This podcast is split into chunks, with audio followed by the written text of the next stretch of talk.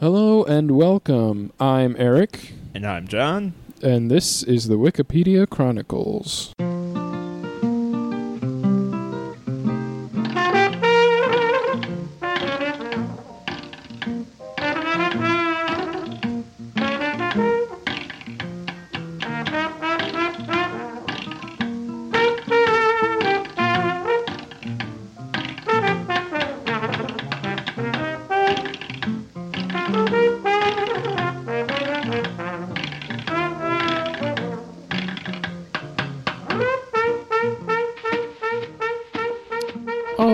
This is a podcast where we start with a random article, explore it, and then follow the links and see where it takes us.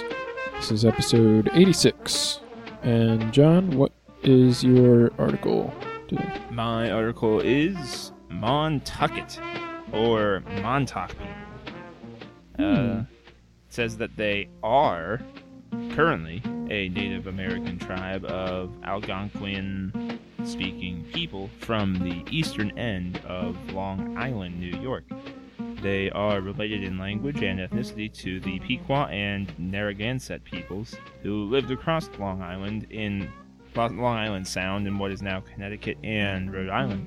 Hmm. Native relics and ruins of early settlements are visible at Theodore Roosevelt County Park, just east of the village of Montauk, New York. So it's uh, pretty close to New York City there, still being situated relatively close to uh, Long Island. Interesting. Yep. And there's even the, the thing that I think is really interesting about this article that from just briefly uh, cruising the article is that there are there's a current issues section, Really? Which means that this wasn't just Wikipedia messing up its tenses. there there are still people there, and there are 600 members of the tribe, Hmm. and there is still a, go- a government uh, of the Oh, tribe. wow. Yeah, th- this is something that's happening, and it's right outside of New York City. Wow. Glad- people, you remember the people that sold Manhattan? yeah, they're still there. They just moved, moved up the island some. I'm glad they're still around. Even if their numbers are little. Yeah, I'm surprised that their numbers are any. Yeah. that's, that's that's the main thing. Well, um, my option here is Face Down. And it is the 38th single by the Japanese boy band Arashi under the record label J Storm. Face Down is the theme song of member Satoshi Ono's drama Kagi no Kakatta Heya. The single was released in two versions. The regular version came with the song Meza Mashida Mirai as B-side and the instrumental versions of both songs. The limited edition contained a DVD with the promotional video and the B-side Hitori Janeza. So yeah, uh, it was on the album Popcorn.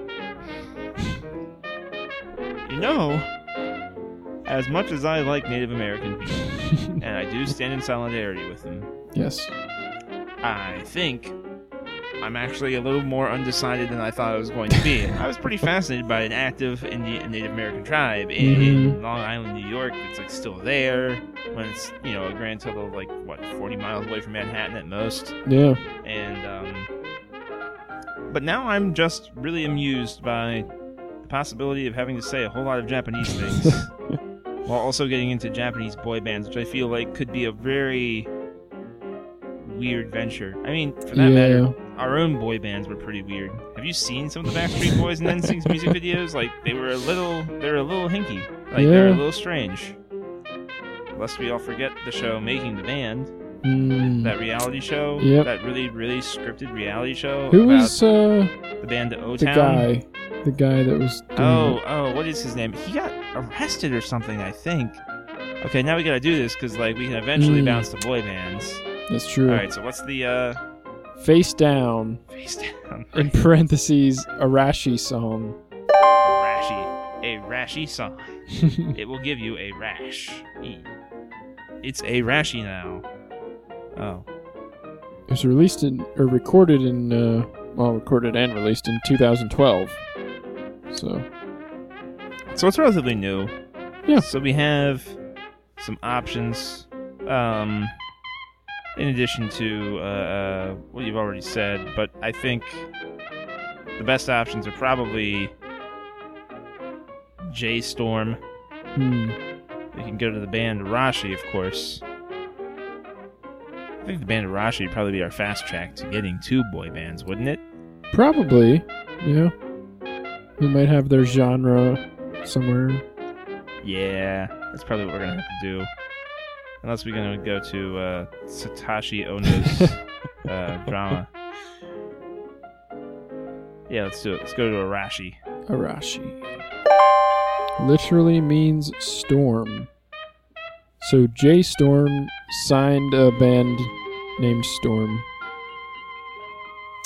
And it is a Japanese idol group. Ah, there's our boy band link.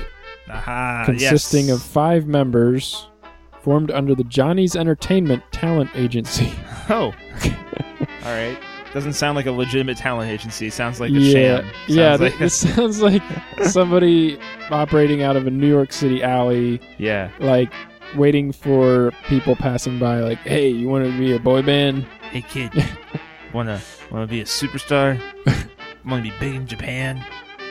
It's actually Tom Waits. It's actually Tom Waits running this uh, agency. That wouldn't surprise me. Come on, come on back and let me uh, let me get you into a boy band. Ooh, interesting. This band was formed in 1999 in Honolulu. Oh, that's unexpected, considering it says that it was formed in Japan. right Yeah. over there. It says origin Tokyo, Japan, right in the right column. Yep. Anyway, So uh, I don't know how they formed in Hawaii and then moved to Japan and became a Japanese band, but um, there you go. all right, it's close enough to Japan, I guess. You know, Yep. it's as close as the United States gets to Japan, or is it? Yeah, it's like halfway in Yeah. between. It's not too far. It's not so far south that it makes the distance that it gets close to it east-west wise negligible. is Right. Okay. All right. It- I mean, it was close enough that Japanese people in the 1940s were like, "Well, this is close enough to can the fly mainland. there. We'll, So yeah. we'll bomb this place instead of mainland." But This first part is kind of interesting. Johnny and Associates announced the group's debut on September 15th, 1999, through a press conference aboard a cruise ship off of the coast of Honolulu. What? Then President Johnny Kitagawa chose five trainees from the Johnny's Junior division of the agency to become the members of Arashi, the Japanese word for storm, and to represent the agency's thrust of creating a storm throughout the world. Oh dear. On November 3rd, 1999, they made their CD debut by releasing the single Arashi, which became the theme song for the F5VB Volleyball Men's World Cup hosted by Japan in 1999. They would hold a men's World Cup for volleyball. It went on to become a major hit, selling 557,430 copies in its first week and almost a million copies by the end of its chart run. wow. That's um. So this is not uh, small pickings here. This is No. uh, This is a full platinum, platinum record we're talking about. yep. That's the right standard. That's the right metric. I think right? so. Okay. I was. I, I, just, think that was it's been it. a couple weeks since that Yeah. one. So, um, so on April fifth, two thousand, Arashi released their second single. Signal? No, single. There we are. Yeah. Sunrise Nippon slash Horizon, which debuted at number one on the Oricon Weekly Singles Chart, selling 304,340 copies.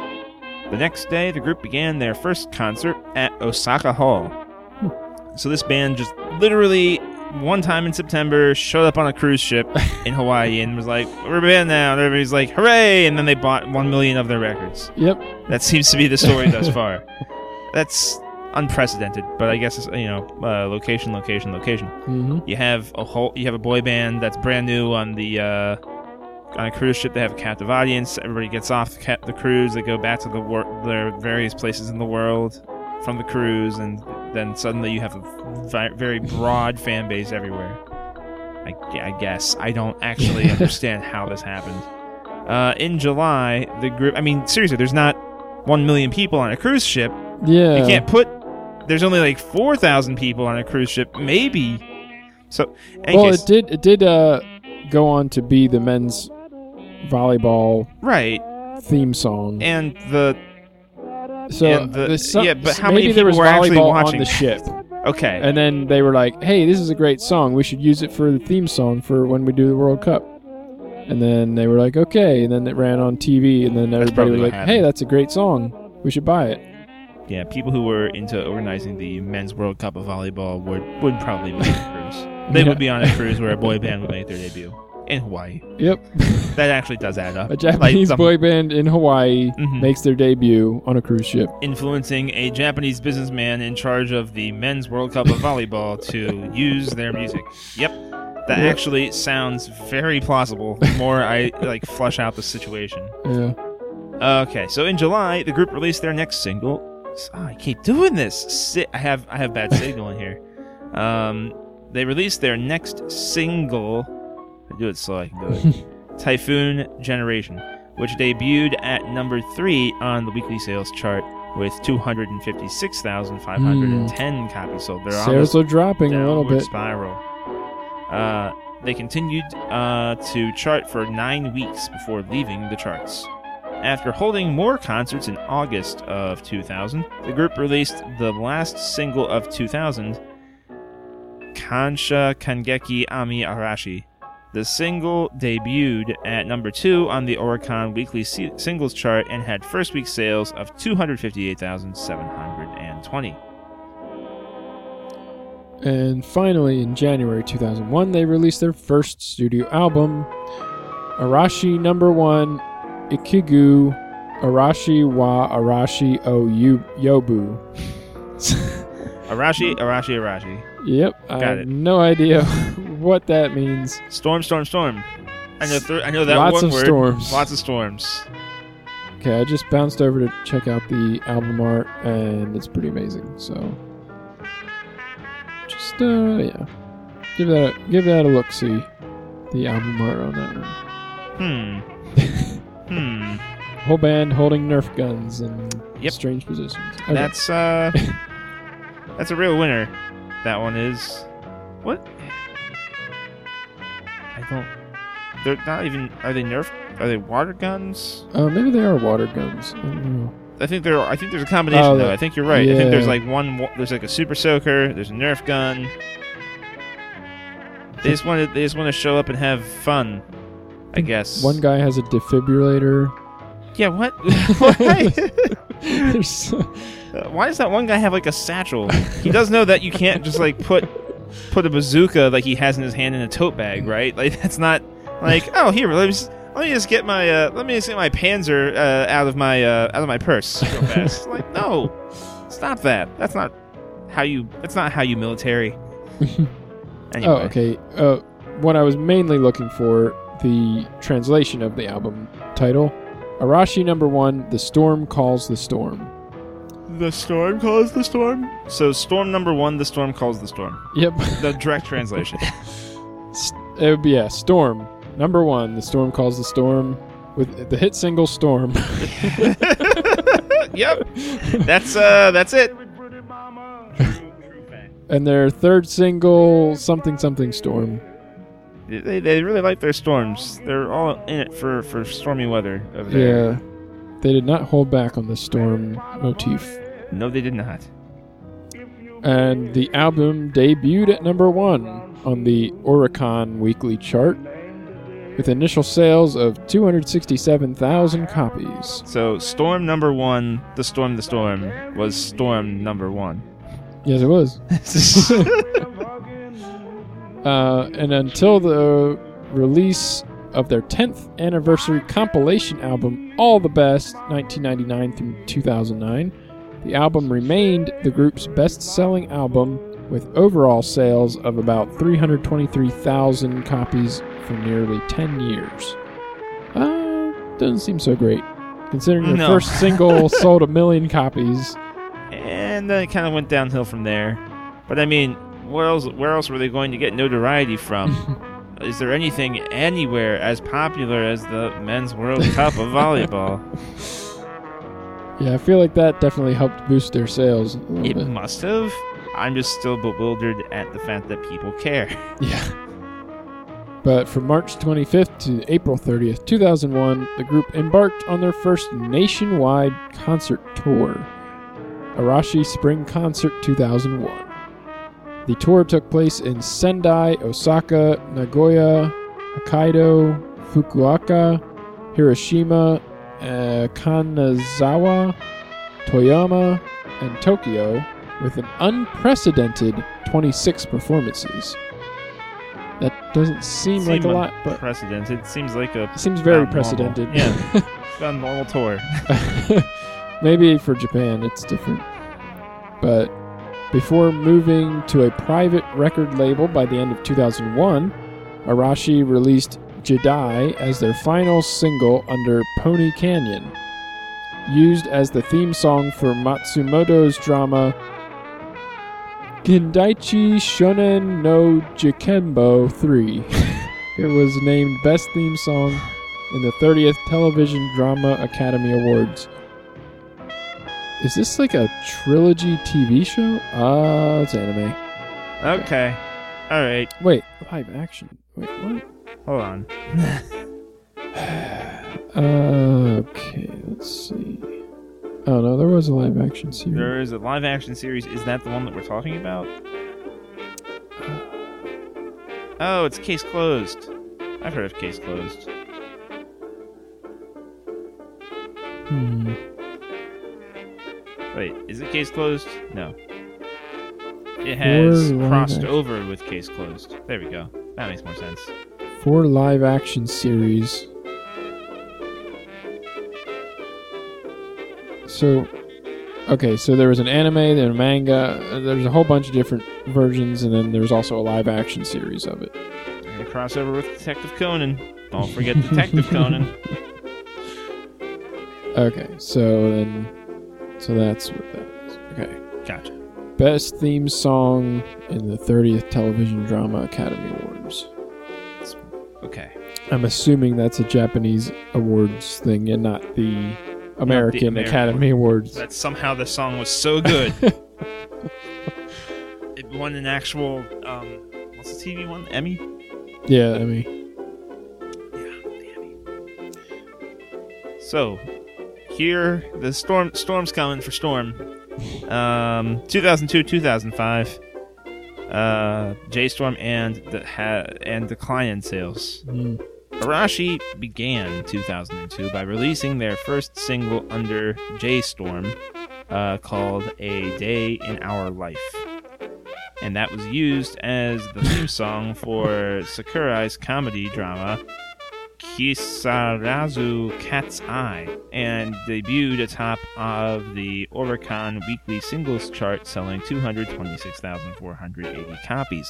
Their subsequent releases of the year Nice Nakakoroiki and Pikanchi were used as the theme songs for the anime Gochira Katsushika ku Kamere Koenmei Hashato Suju Sujo Hashtag Hashatsujo hashtag, hashtag Cujo. Hashtag Kujo, got it. And Arashi's movie Pikanchi Life is hard take Hado happy.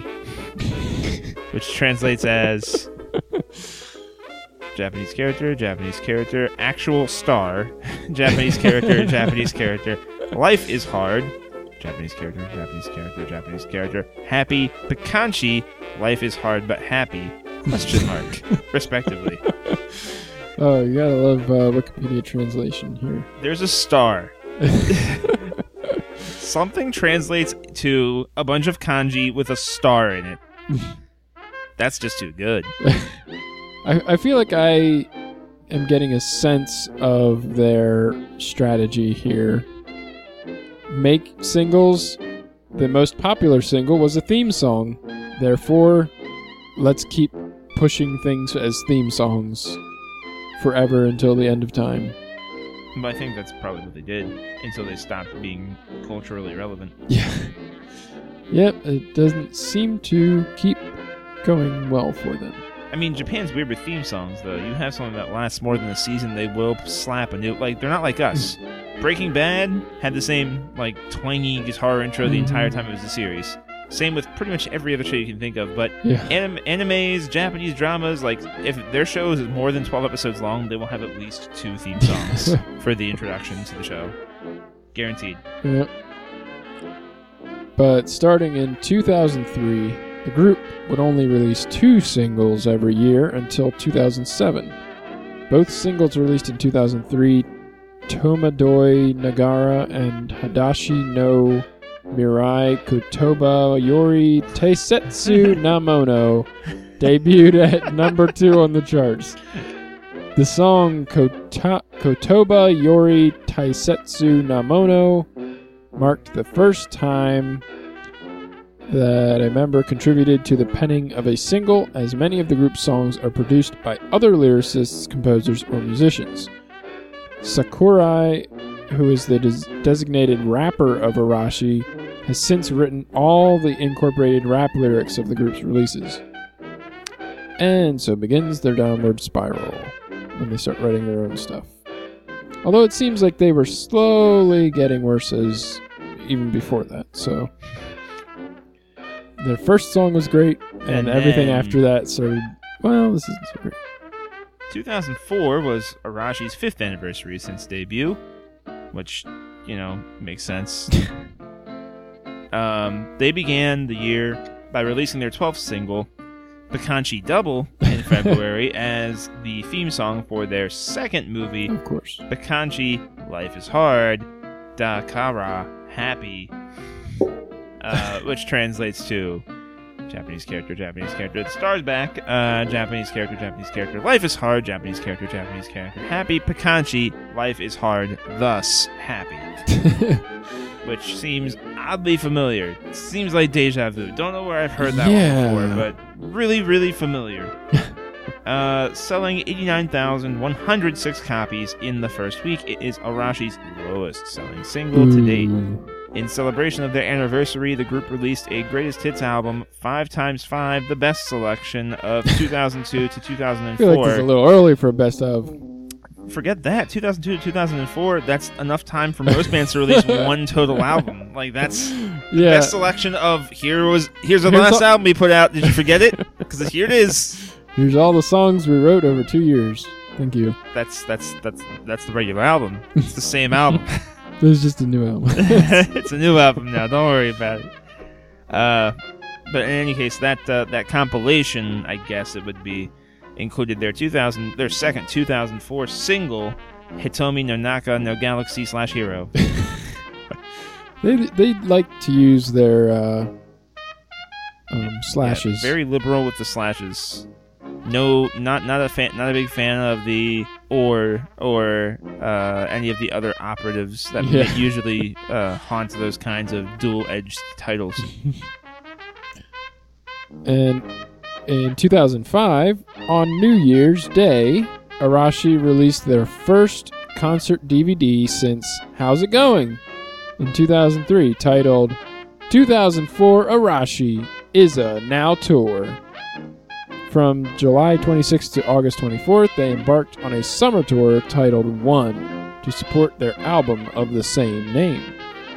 One of the highlights of the tour included the live performance of their first single of the year, Sakura Sake, on top of Johnny's Moving Stage. Translated as a lot of Japanese characters, Janizu Mubingu Sateji. So I guess they're reverse translating now.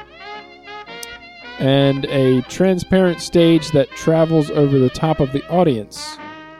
So that's interesting. Yeah, that's uh, that's actually pretty high tech for. It's like a Kanye West move. Yeah. Huh.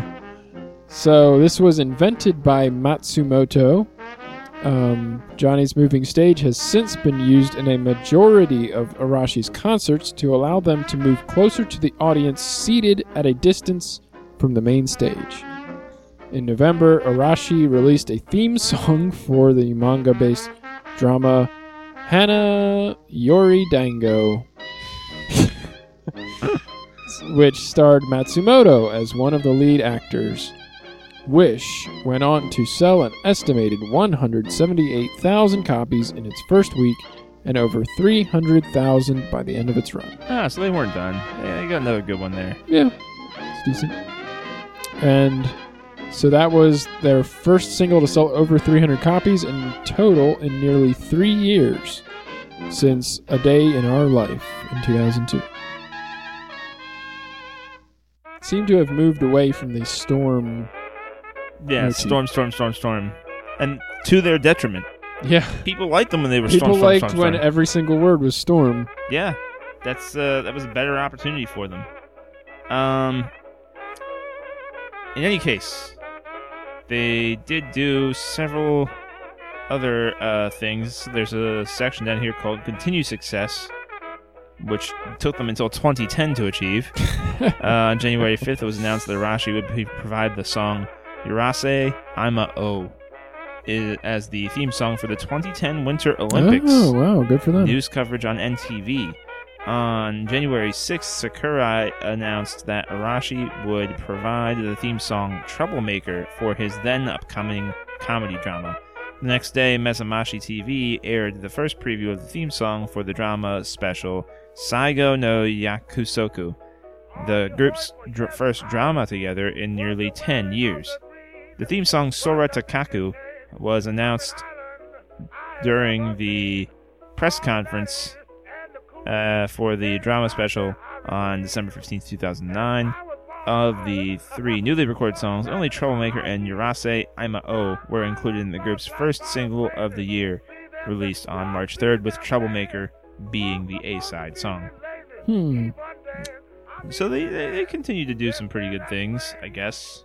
Yeah. Get, stayed, stayed in the public eye at least. They kept providing theme songs well into the 2010s.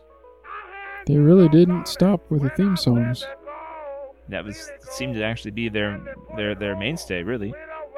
Well, I guess it also helped that one of the band members kept appearing in TV shows. Yeah, if you have one, it's kind of it's like a I don't I, don't, I deign to say monkeys sort of thing, but say NSYNC was still together, Yeah. and Jay and Justin Timberlake was just like, "Yo, what up?"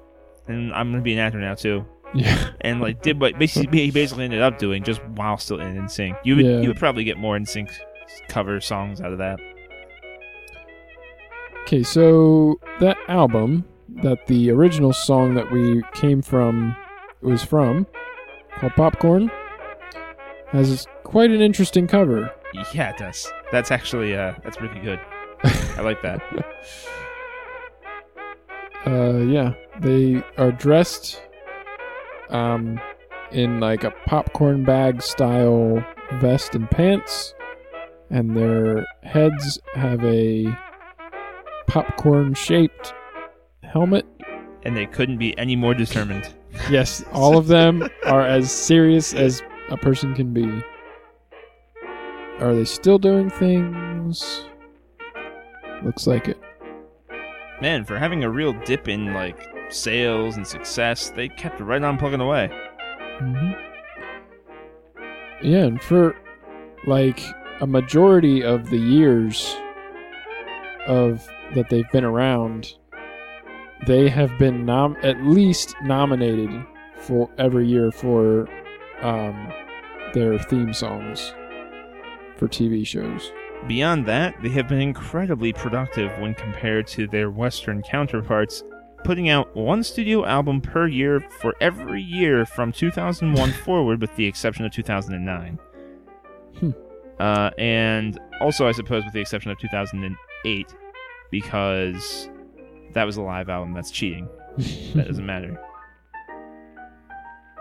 Unless Yeah. Dream A Live is just part of the title, and there actually is a studio album, and it is, in fact, an actual studio album. Yeah. Huh. It's a double album, no less, so that kind of justifies why they took a year off in 2009. All right. I like how they completely abandoned the Arashi number blank Yeah. There there they started no with the first one. There is they did not go Arashi number two, Arashi number three. They were like, no, we'll just not do that. They seem to have kind of gone through various phases in their like appearance. Like at first, it Yeah. seemed that they were almost trying to be like Gorillaz esque or maybe new metally, Mm. and now then they were trying to be like indie pop, like chamber pop looking for popcorn. And then they have like a weird Twilight thing going on hmm for that Calling Breathless single. Could also just as easily be a cologne ad, really. Well, shall we see what other boy bands or Yeah, what boy yeah. bands in general We've are kind up of to? kind of dwelt upon the the uh, the storm here. We gotta Yep. we gotta leave the storm behind. This is the storm before the storm. the storm that is the boy bands. Boy band. Yeah, we're just gonna get a boy band sound. Loosely defined as a vocal group consisting of young male singers, usually in their teenage years or in their 20s at the time of formation, singing love songs marketed towards young females. From, yeah. from being being vocal groups, most boy band members do not play musical instruments, either in recording sessions or on stage, making the term something of a misnomer. However, exceptions do exist. Many boy bands dance as well as sing, usually giving highly choreographed performances. Some of them form on their own, and they can evolve out of uh, church choirs or gospel music groups, or they are often, more often, created by talent managers Hmm. or record producers who hold auditions and then form a band. Um, yeah, they form a band, market it towards little teenage girls, and they make all the money.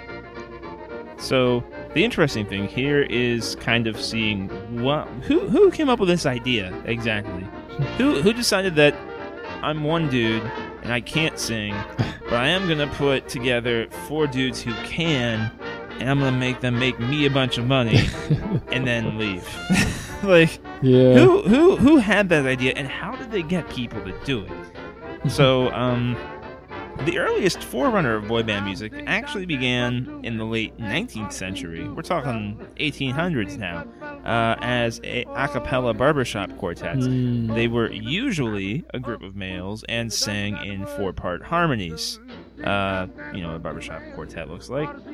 The popularity of barbershop quartets had been prominent into the earlier part of the 1900s. Uh, a revival of the male vocal group took place in the late 1940s and 50s with the use of doo-wop music. Mm, yep, like Yep. your Temptations and such. Exactly. Uh, doo-wop bands sang about topics such as love and other themes used in pop music. The earliest traces of boy bands were in the mid 1950s, although the term boy band wasn't used at the time. Uh, African American vocal group the Ink Spots was one of the first of what would now be called boy bands. The term boy band was not established until the late 1980s, as before that they were called male vocal groups or HEP harmony singing groups. HEP spelled H E P. That's a word I've never seen before in my life. Yeah, that's uh, that's a stranger one there. Yep. Also, the rest of this article is in quotations now. Yes, it is. Um, okay, so although the term is mostly used from for groups from the 1990s onward, there were some bands earlier that also used the format. Uh, we're talking the Jackson Five, the Osmonds, and the Monkees, and they kind of helped form the template for boy bands. And while the Monkees were originally manufactured act turned real band that featured members with distinct personality types, the Jackson Five were a family group that established many musical conventions that boy bands follow. For instance, their music featured close harmonies from soul music and catchy pop hooks influenced as much as they were by Motown and acts like the Supremes and all members of the band sang, which is a common convention of a boy band. as opposed to having a frontman and the rest on instruments. Thus, no one person dominated the stage. Mm.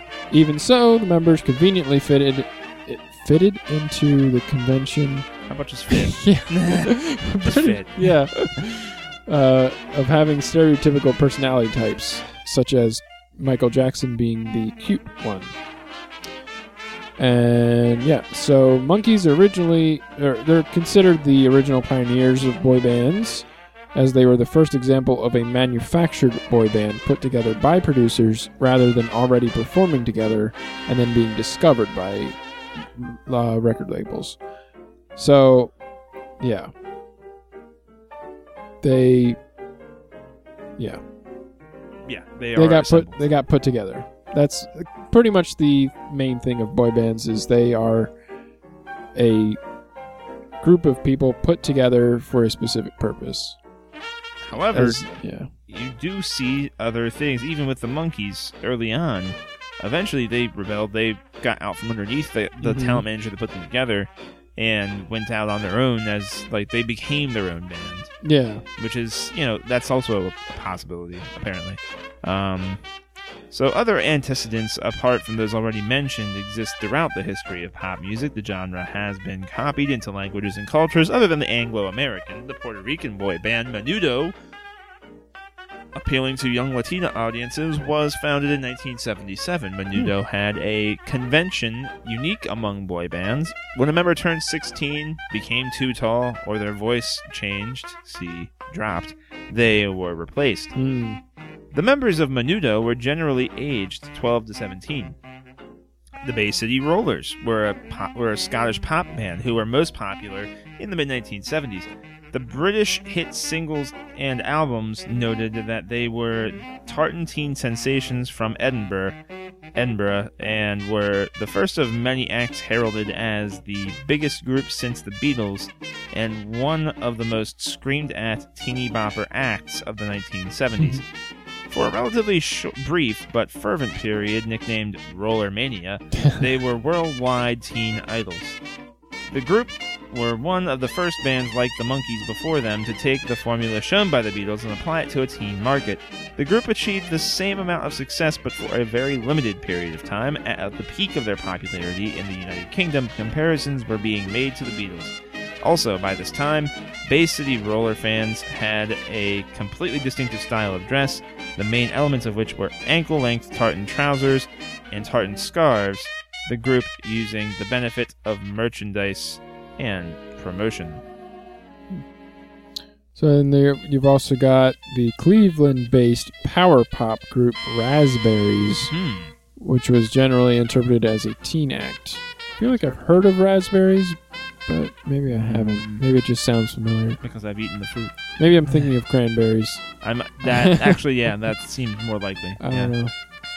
But power pop sounds uh, interesting and fun. It, it, yeah.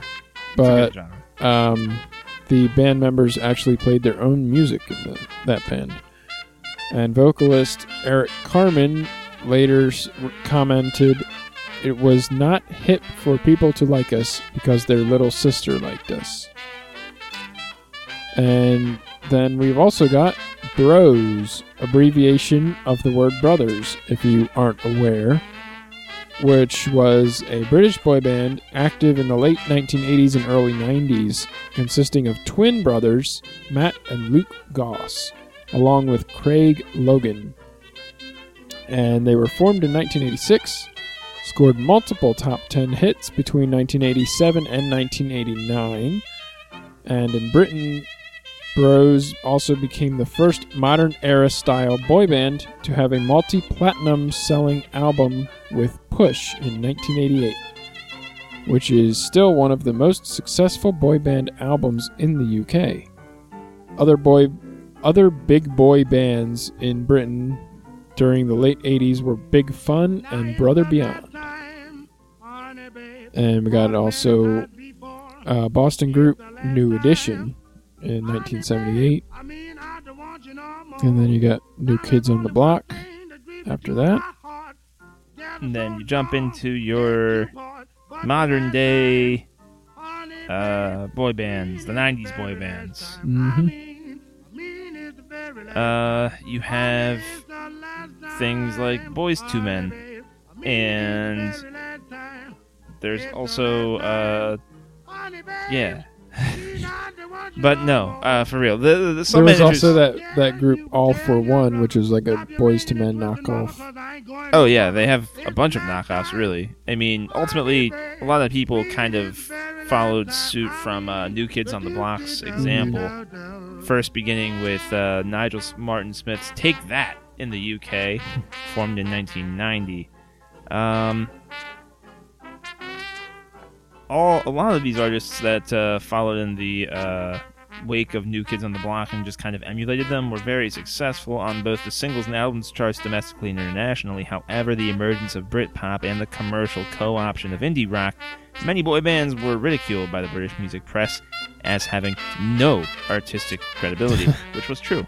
Although some bands, such as Oasis and Take That, did in fact write most of their own material. The media attention was then placed on the Battle of Britpop, and the bands Oasis and Blur replaced the importance and rivalry of Take That and East 17 as the two new biggest bands in Britain. However, other boy bands found success in the late 90s, like Five, Another Level, Point Break, and The Westlife. In 1995, successful German music manager Frank Farian, who had been manager of Boney M and Milli Vanilli, uh, put together Latin American band No Mercy, who scored a few worldwide hits during the mid 90s.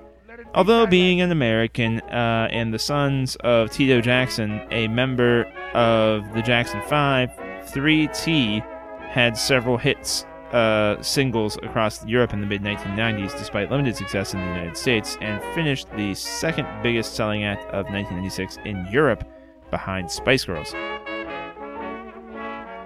Uh, with the excess, with the success rather of New Kid of uh, North American boy bands like New Kids on the Block in East Asia, Japanese entertainment company Hey Johnny and Associates formed SMAP in 1992. The uh, group enjoyed tremendous success and paved the way for more Asian boy bands such as Arashi. So Johnny Johnny and Associates have been uh, cranking these things out since since a while now. Yeah. And so after New Kids on the Block, you also got Color Me Badd, which found mild success. And then you got a couple African American and R&B gospel groups. Um, you got your, you know, mentioned before All-4-One and Boyz II Men. And then towards the later 90s, we start to get the more poppy groups like Backstreet Boys, 98 Degrees, NSYNC, the Mofats, and Hanson. Not familiar with the Mofats. That's one that I don't remember I- hearing yeah, about. that that doesn't. The Moffatts maybe. the Moffatts, but I don't really think that changes But whether I- or not I know them. It's just playing around with the pronunciation. I don't know how successful these guys were because I don't recognize anything. Yeah, the other the other ones definitely strike a. Yeah, I don't know who those. Yeah. are. Some weird band from the parallel timeline where uh, the band Stain Bears came from. Oh yeah. Um. But yeah, so with these, you know, boy bands, they pretty much exploded and completely dominated the market in the United States. And the late 90s era marked the height of boy band popularity in North America, which hasn't been seen since. Thank goodness. I mean, you have your, uh, what is it, One Direction? Yeah, But it's not nearly you to don't the have level. to have five different bands doing that exact same thing at the same time, trying to outperform one another. Yeah. Then and they're all like indistinguishable from one another, pretty much.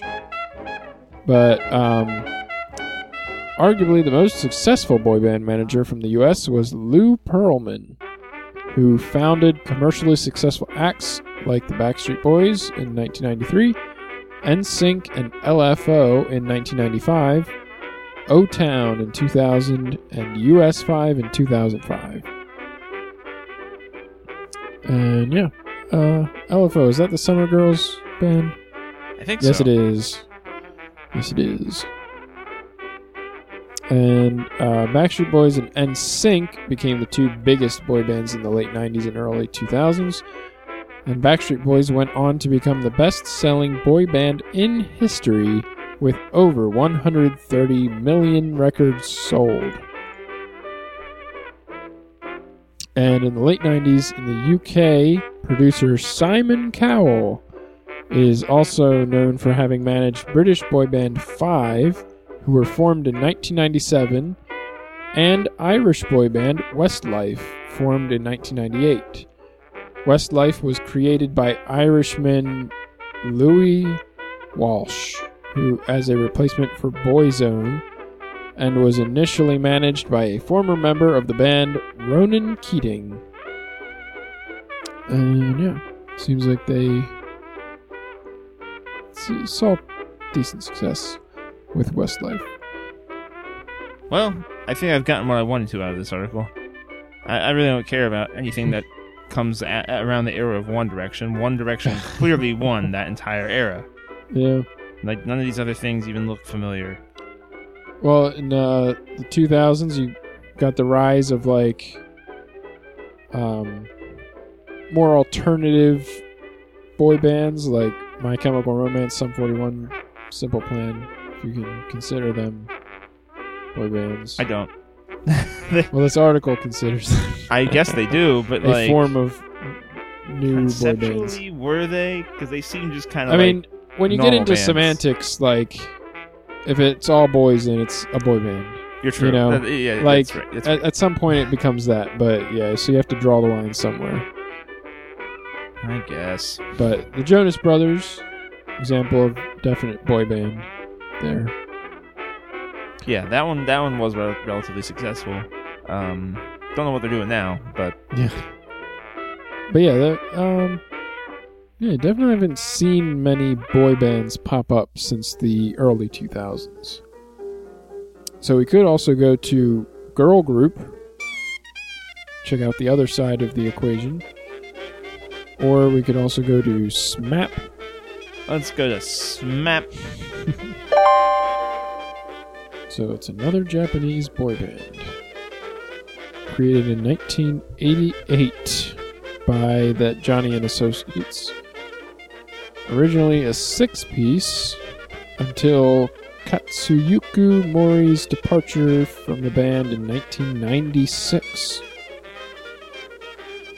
So they made their debut in 1991, and the group took the Japanese entertainment industry by storm Nah. becoming the most successful boy band in Japanese history and best selling band in Asia, often referred to as a national treasure and a fortune and property of the country in Japan.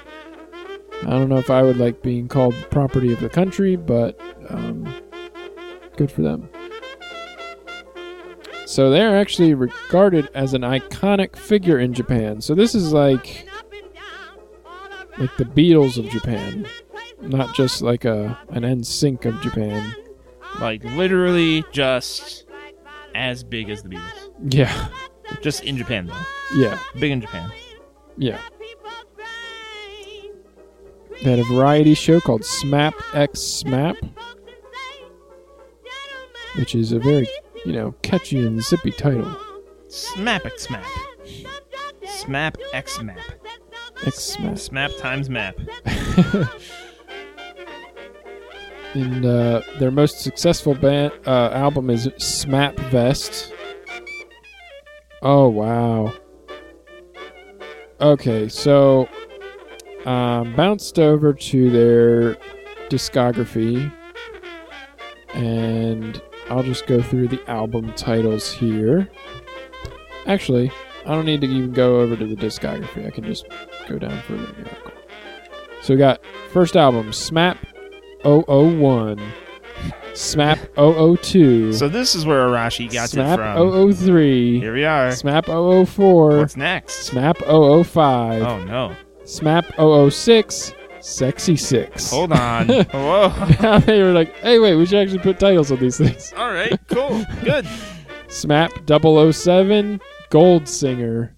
Um, I like that So, one. That's actually I think good. I feel like every album, this album numbering system was a build up to that one album. Yeah, like that. They were just keeping it quiet, hoping nobody would call them out on it.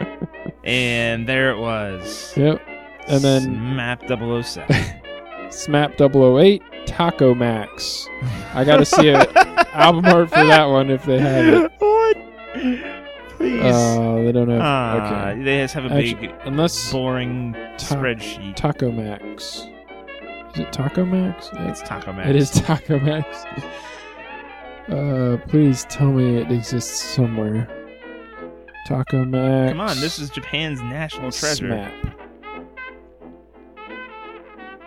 It's just people on a cover. Oh, that is very uninteresting. I'm so sad. Taco Max. That deserves a much better album cover. What's going on around that guy's leg? He's getting pulled by like a candy cane or a. It's a, it's Japan. It's, he's getting pulled by a tentacle. Let's go. Ah, yeah. they are surrounded by water. Everything is tentacles. Yep. It's a very important part of their culture. Okay, So you can safely assume it's just tentacles. we should also note that um, they released two albums every year. Um, that's their rate of release, um, including compilation albums in between some of the other ones. Um, so we got the 009, no title. Um, didn't have a 010 at all. They just skipped right to 11 with Sue. And then they had 12 Viva Amigos. And then in 1999, they came out with Birdman SMAP 013. And then 2000 S SMAP, wait, S MAP SMAP 014. And 2002 SMAP 015 Drink SMAP. And then SMAP 016 MIJ. And then after that, they abandoned the numbering system and they released Sample Bang, Pop Up SMAP, Super Modern Artistic Performance. Oh, that was what SMAP stands for. Very clever. There we are. There we are. That makes more It sense. took them what, twenty albums to get, to get to the. They didn't actually know what it stood for until Oh, okay, they were figuring it. it took them. It took them a while, but they got there. And then uh, they came out with "We Are SMAP," then "Gift of SMAP," and then "Mr. S." Mr. S. um, and their compilation albums were "Cool," "Wool," "SMAP Vest," "Pam S," which is SMAP backwards, yes, it is. and then "SMAP Aid," and then "SMAP 25 Years." So, yep, this is one of the most iconic bands in Japan. Not surprising. And it sounds like they uh, got onto that Birdman train before. Was it? Let's see. At least 10 years before Birdman came out? Like 15, Yeah. something like that? I mean, they must have been years. fans of the old uh, 70s cartoon. Hmm. Maybe Harvey Birdman, attorney at law. and yeah, most of their albums went platinum. A great many of them went platinum. Some four times platinum. But So, four times Japanese platinum. Is it the same kind of platinum? uh, let's see. Platinum. Okay, two times platinum is 400,000 copies. Uh, hmm. Okay, now wait a minute. This don't make no sense. Um. Okay, so one of their gold albums sold 254,000 copies. A platinum album sold 500 or the lowest platinum album I see on here is 372,000 copies. Um, so it looks like maybe 300,000 is the threshold for platinum here. And then got a two times platinum at 400,000. But then you also have normal platinum at 600,000 Um, and also other ones at 400,000 So and also at 500,000 uh, and then is everything platinum? what, kind of metric is this? this is And- madness. yeah like and how is it two times platinum if it's only at 400,000 when a gold or when the platinum threshold is 300,000 but you also got four times platinum is 1,800,000 copies apparently smap vest is a really good album because Yeah. that sold like three times as many copies as their other high their next highest selling album. So there's something special about Smap Fest. Good old Smat Fest. And there's not a link to any of these albums. Which is weird for a band that would be a national treasure. Yes it is. You would think they would have fully fleshed out their, you know, memory banks with, with all the info there was about SMAP. Oh, wait. Uh Japanese Wikipedia has Smap Fest. Still doesn't have any pictures, but it at least has an article. So, but anyway, Ah, well. You can only do so much about it. Yep. I mean, maybe I, I I have to imagine that if they took an album title like Taco Max and just put them in white suits on the cover, I have a feeling these aren't people who have very good album covers. Probably not. so we're probably not missing a whole whole lot, other than a bunch of really fun things to try to say, Yeah. like song titles. It appeared on a lot of TV. It seems like it's a really normal thing for the their boy bands to also be like TV drama people. Like they're trying to emulate the Beatles exactly. They have to do the Hard Days Night thing. They have to do the movie movie route too. It's not an option. Like it's compulsory. At least it is with Johnny's. Good old Johnny's talent management. So they also have a theater section, which I'm assuming means plays, that kind of theater. Mm-hmm. Mm-hmm. There is a play called Dragon Quest. I would watch that. Why doesn't America make plays like Dragon Quest? Dragons are expensive. I guess that's true. They're hard to train. Haven't you ever seen that movie, How to How to Train Your Dragon? Hmm, I mean, it's pretty difficult. That kid loses a leg. that's true. Yeah. So yeah, all right. There you have it from Face Down Arashi Song to Smack. That's probably one of our weirdest titled episodes ever. Yep, that'll be confusing and interesting, hopefully. All right. So go ahead and visit us on Facebook.com slash TWC Podcast. Give us a like and follow. Go to iTunes and rate and review us. And there's always a bunch of fun stuff on twc.erictoribio.com. And I'd like to thank Louis Armstrong for our theme song and Manuel Romain for our outro song. Thanks again for joining us. I was Eric, I was John. and this was the Wikipedia Chronicles. I legitimately don't think Smack was something what it. They just chose a There's no way. Yeah. No. They just They would have said.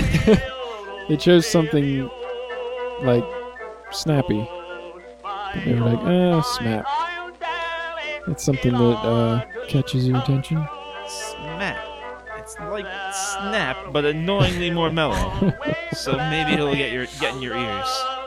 It's like, it's like snap without the fricative satisfaction, you know? It's like you gotta have that that snap.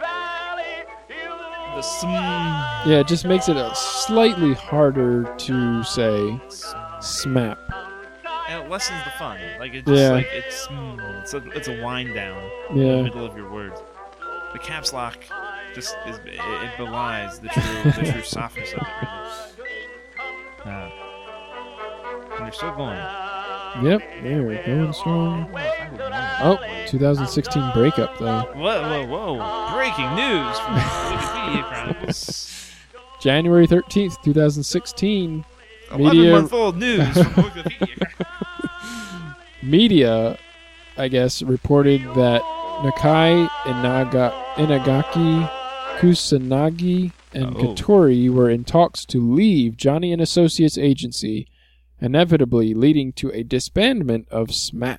Why? Why On January they just leave the 18th. agency?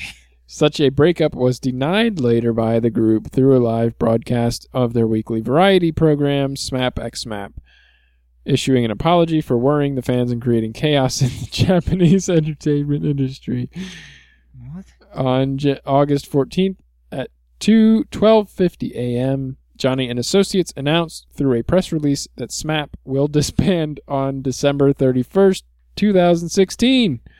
So we're close. We're like a month and a half away from Poor SMAP Japan disbanding. losing their national treasure. To Yeah, Johnny. throwing the whole country into chaos. I mean, what is going to fill that gap between 20 eh, and 2054 military time every Monday night? I mean, the- what's going to fill the collective consciousness of Japan's soul without a band that Will I Am would feature on? wow, that's Yeah. rough. That's rough. They had a rough year, Japan. yeah, they did. I'm surprised they lasted this long. Mm-hmm. First the tsunami, and now now SMAP. It's too much. It's too much. Ooh, and the SMAP was to be a representative and the official supporter for the Paralympic Games until the 2020 Summer Olympics and Paralympics. They thought they had a reliable group book. Yeah. Hey, you guys have been around for like 24 years, right? So uh, we'll be around another four. Right? Uh, Yeah, I mean, that's awkward. yeah, that's going to be an interesting conversation. No, it won't. It'll be Johnny and Associates saying, "Hey, sure, okay, so maybe SMAP can't show up, but you know what we've still got? We got a storm on the horizon. we Yeah, got yeah, they're, they're still doing things. they are. You could you could book Arashi. They're not. They don't have anything better to do. Or SMAP could have a comeback. Oh, that'd be the best. That'd be good publicity. oh yeah, great publicity. Get him back in the public Always eye. gotta go for. There haven't been enough comebacks lately. There Yeah. been enough breakups in the first place for you to have comebacks. That's the. Yeah, that's the thing. they had to engineer a breakup so they could have a comeback. It's gotta be. It's gotta be a certain way.